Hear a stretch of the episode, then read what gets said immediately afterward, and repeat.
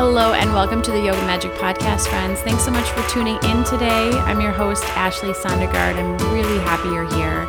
On the show, we chat all things self care, self discovery, and I love to combine the nuance, the details of the astrological birth chart and apply that to self care practices that you can do every day. And today we're talking about the moon sign and specifically some moon practices that you can adopt as we're shifting into fall, into those colder days, those longer nights, a little bit more darkness. What can you do to enjoy this season? Maybe refresh your practices and really do some deep self discovery because the moon is all about that.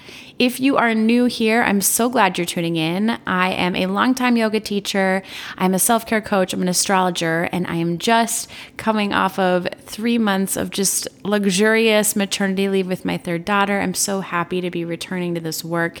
And I wanted to to reintroduce some of these topics of cosmic self-care and how you can work with this, you know, this energy that we're in at the moment, but also how you can work with the energy of your specific birth chart. So if you are brand new at astrology and you want to look up your birth chart, there's so many ways that you can do that. I always recommend Chani Nicholas. Her, she's an astrologer. She's a Canadian queer, amazing astrologer who has um, a website at which you can pull your charts, chaninicholas.com. You can also pull it from uh, Cafe Astrology. If you've got different apps, those work great. Once you've got your birth chart, we're going to look at a few different placements. Last week, we talked about the sun sign and how that provides you with energy, looking to self care practices that energize you. Today, we're tapping into the moon. And the moon is more of that deeper layer of who you are. So, if the sun is who you are in the light, when you're shining bright, when you're energized, when you're, you know, you're in your magnetism, the moon is deeper. It's who you are in the dark. It's who you are as people get to know you, as you let down your guard, as you feel the feels. And truth be known, you might not even be super familiar with your deeper layer yet. And that's why we get to use some of the moon practices to find out who is that? Who are you? Who are you when you are feeling safe? When you're feeling like you can truly be yourself and, and get down into the subconscious, get down into those inner child, those deeper layers of who you are. So I'm going to break down the moon practices into the elements because they're so helpful as we think about how our emotions come through. So once you know your moon sign, you've looked up your astrological birth chart, birth chart and you pull up your moon sign, you'll see whether it is a air sign, earth, water, or fire. And I'll talk through each of those. Know that your moon sign is just one piece of the chart and it's a super important part, but there might be other elements playing into your chart as well. Say you have a very dominant fire load in your chart and you just have one earth moon. That's helpful to know. So these all might be helpful to try on. But to start, if you're new to this practice, look at the element of your moon sign and try on these practices. So let's start with fire. Fire in the moon often feels those emotions or those those feelings, those deeper layers of I, will say the word feelings a lot, so just know that it sounds a little repetitive. Those feelings come through really fast and furious, right? So that sometimes fire signs in the moon can feel bad about that. Like their visceral reaction is somehow a bad thing. And yes, we can't necessarily throw a temper tantrum all the time, but those initial reactions that come up can be really helpful in understanding, you know, what is that deeper layer of who you are? What is the flavor of who you are? What can you find out about yourself so that you can work with that? You can heal that part of yourself. So, fire signs, take a moment and do some observation. Maybe it's at the end of the day of those first emotions that come through when you interact with some sort of challenge. Maybe it's even in the moment. If you can take a second, you have one of those like visceral reactions to something, jot it down. Grab your your your notes in your phone and, you know, note what it is that you felt. I feel this sometimes or notice this when, say, like one of my children is really triggering me in that moment. Like, what is that initial reaction? Is it anger? Is it frustration? And then I can go back at the end of the day and I can work with that and I can say, like, oh, wow, I'm still feeling a lot of frustration in these particular scenarios. Or, oh, I really have some anger here. And I can work to meditate and kind of ease that journal on it, understand where it's coming from. And sometimes it's not even from that particular incident. But knowing that those visceral reactions, those just quick, fast, and furious that come through, that can be worked with. And that can be such an interesting point of self study if you are really heavy in fire or you have a fire sign in your moon. Let's talk about air.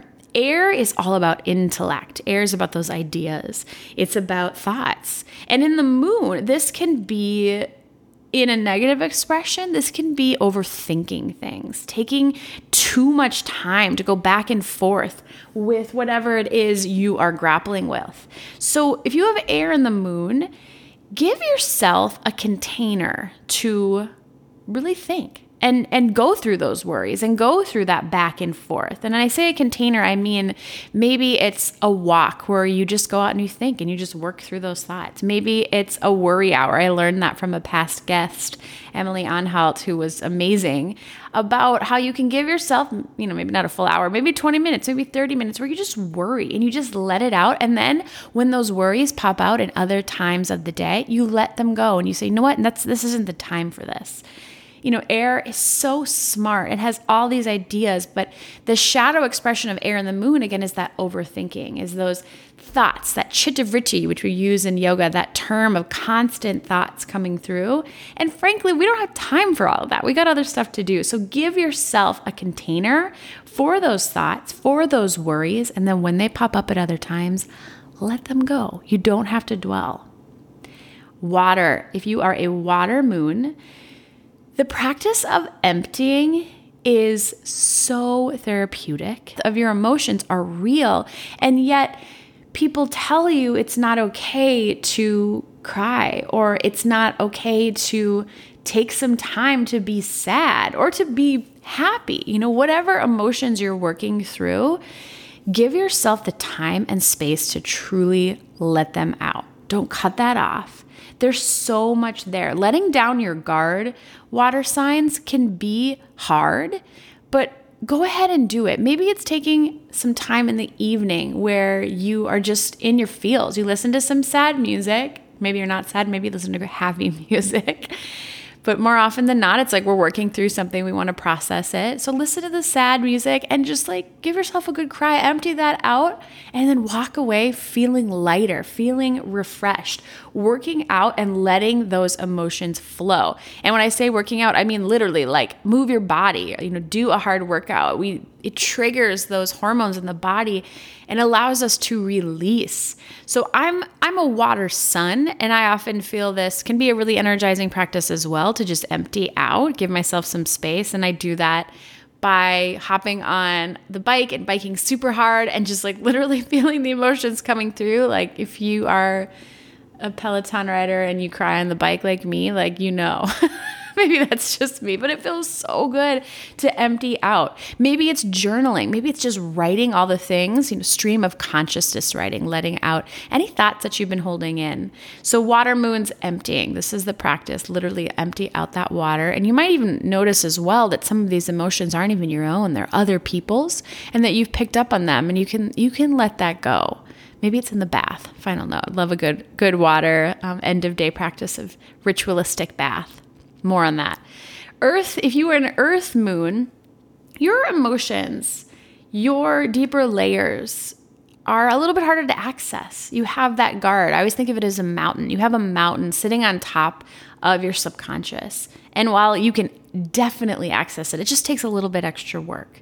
And so there's so many great practices for accessing your subconscious, accessing maybe memories or those feelings that you've been repressing, things like hypnosis, like meditation, talking with someone that you trust, giving yourself some time to really dig it out.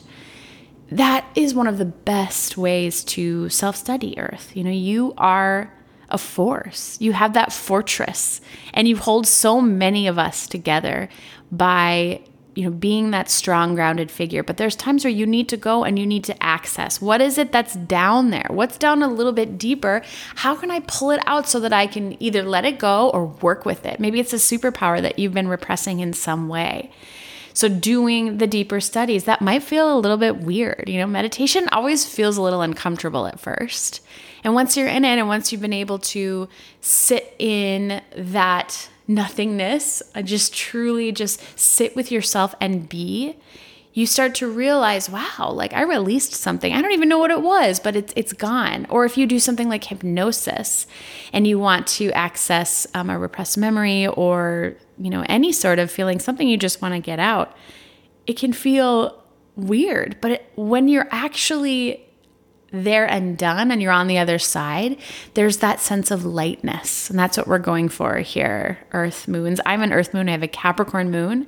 And so I feel this on a deep level. Like I'm always second guessing my. The things that come up when I do actually access some of those feelings and I try to make sense of it and then I realize no like what I what's down there is what's down there and that's it is what it is. And so I can let it go and I can find my blocks. Let me give an example of this because I think it's kind of, you know, it it's hard to know if like am I actually getting there? So as a mother, I struggle often with mom guilt and I talk about that and I help other moms in this area as well, but it's hard. It's hard to overcome. And I didn't even realize that I was still working through it um, until I came back to the newborn phase. So I've been back in this stage of having a tiny one, and that constant self doubt, that constant mom guilt creeps up. And what I've been able to do is do a little bit of hypnosis and re access it, that self guilt or self doubt and mom guilt as like a physical form. So I go and I visualize that heaviness of mom guilt as like a mist. And I know that sounds really weird, but I, I literally think of the mist as lifting up and off of my body so that I have that, that less fogginess. I have more freedom to move. So that's just an example, a quick example of how I work with it. Maybe you do meditation or visualization or some hypnosis work and you're able to work on it in a different way. But just know that there's a little bit of digging when you have earth and the moon. You got to go and access those, those subconscious thoughts and emotions. Okay, so those are the four elements as it relates to the moon. And know that, you know, any of these will work for you. Maybe another practice, you know, that isn't your element in the moon sounds great and you want to try that on. Remember that all practices, all self care practices can change and evolve. And I did an episode um, a few episodes back on five tips for starting new practices. So if you want to revisit that, if you're starting something new this fall and you want to try things on, remember these five little tips, but mostly that these move, they ebb and flow. And you might try something one day and be like, yeah, you know what? This was great. And then a couple months later, it changes. And that's why the seasons are so helpful. So, I want to talk about evening routines. I've gotten that question a bit lately around evening routines as we've changed into the fall. So, the fall is one of the best times to listen to your body, listen to what it's telling you about rest. This summer, we're going hard, we're having fun, we're energizing through joy, we're truly in the light. And as we shift into fall and eventually into winter, we're able to listen to our body asking for more rest, right? Our circadian rhythm, this ability to link up with the sun and figure out when to sleep and when to be awake, it changes as the sun isn't out as much. So paying attention to when you want to rest, you know, what does what time does it feel good to start slowing down? Some some quick tips on tapping into your evening routine especially in the fall, the first is actually it starts in the morning, is to get outside within the first 20 minutes of waking up. And I say this all the time, but I saw this happen happen in action this summer with my newborn Stella. So when she was born, obviously they're all confused about day and night. And every morning we would get up, right when it was morning for me around six o'clock, we would get outside and we get her sunlight. And her days and nights switched so fast. She knew what those were within about a week of being born, which is really fast. And she's been an amazing sleeper since. And I truly believe it's because we linked up her circadian rhythm to the sun, to when the sun was rising. So if you can get outside within the first 20 minutes of waking up, if you are someone who gets up before the sun, turn on all your lights, turn on as many lights as possible. And then once that sun starts to rise, get outside, grab your cup of coffee, sit outside if you can. I know there's a million excuses why that might not work for you, and that's totally fine. There's other ways to tap into your body's circadian rhythm, but if you can, if you can get up in the morning and get that sunlight, it will make such a difference. Another thing to do in the morning that will help with your evening routine is to move your body in some way. It can be just a gentle yoga flow, it can be a short walk. I will literally just like grab, I have these just hand weights that are by the coffee machine, and I'll do some bicep curls as I'm making my coffee. These are so simple things, but they get your body thinking about waking up and that cortisol rising. Like, truly, this is the time where we want to be energized. And then the final thing in the morning that can help with your evening routine is a cold shower or some sort of cold therapy, I love a cold blast. So I'll take a hot shower, especially if I'm gonna like wash my hair or do like all the things in the shower. I'll blast myself with a freezing cold shower for about, I count to 100. and what it does is it gets that cortisol up in the morning. It really does wake you up so that you know this is the time where I'm energized. This is where I have the most, you know, hormones in my body to feel awake. And then as you move into that evening routine and that melatonin starts to hit, hit in at the end of the night because you've timed it in a way where you're actually, you know, getting those sleepy hormones at night, you're ready to wind down. So let's talk through evening routine. I did a whole episode on this. Again, to go back to the show notes to see that episode. We did specific practices for each sign for your evening routine. But in general, starting a routine can be so simple. Simple as turning off your lights at, you know, say I we start this at about six o'clock. Like after we've eaten dinner, we turn off the lights in the house, and like yeah, it's still light out, so it's you know we can able we're able to see, but just not any of the artificial light taking a bath. If you could take a bath at the end of the day and allow your body to warm up and then cool down, it actually makes you sleepy. We were talking through some energetic practices earlier, you know, throw some some Himalayan salt in your bath and literally cleanse your body, your auric field from all the things that you picked up on that that day. Let it go, wash yourself, and then when you come out, you're starting to feel sleepy. You're starting to feel ready for bed. Reading, reading before bed, so helpful. Grab a book. I have a Kindle. I, I know that's artificial light, but it's it's not super aggressive. So like if you can grab a real book, great. If not, grab your Kindle. Try not to use your phone because that is hard on, you know, with all the blue light. And and give yourself some time to just get cozy. Read a book.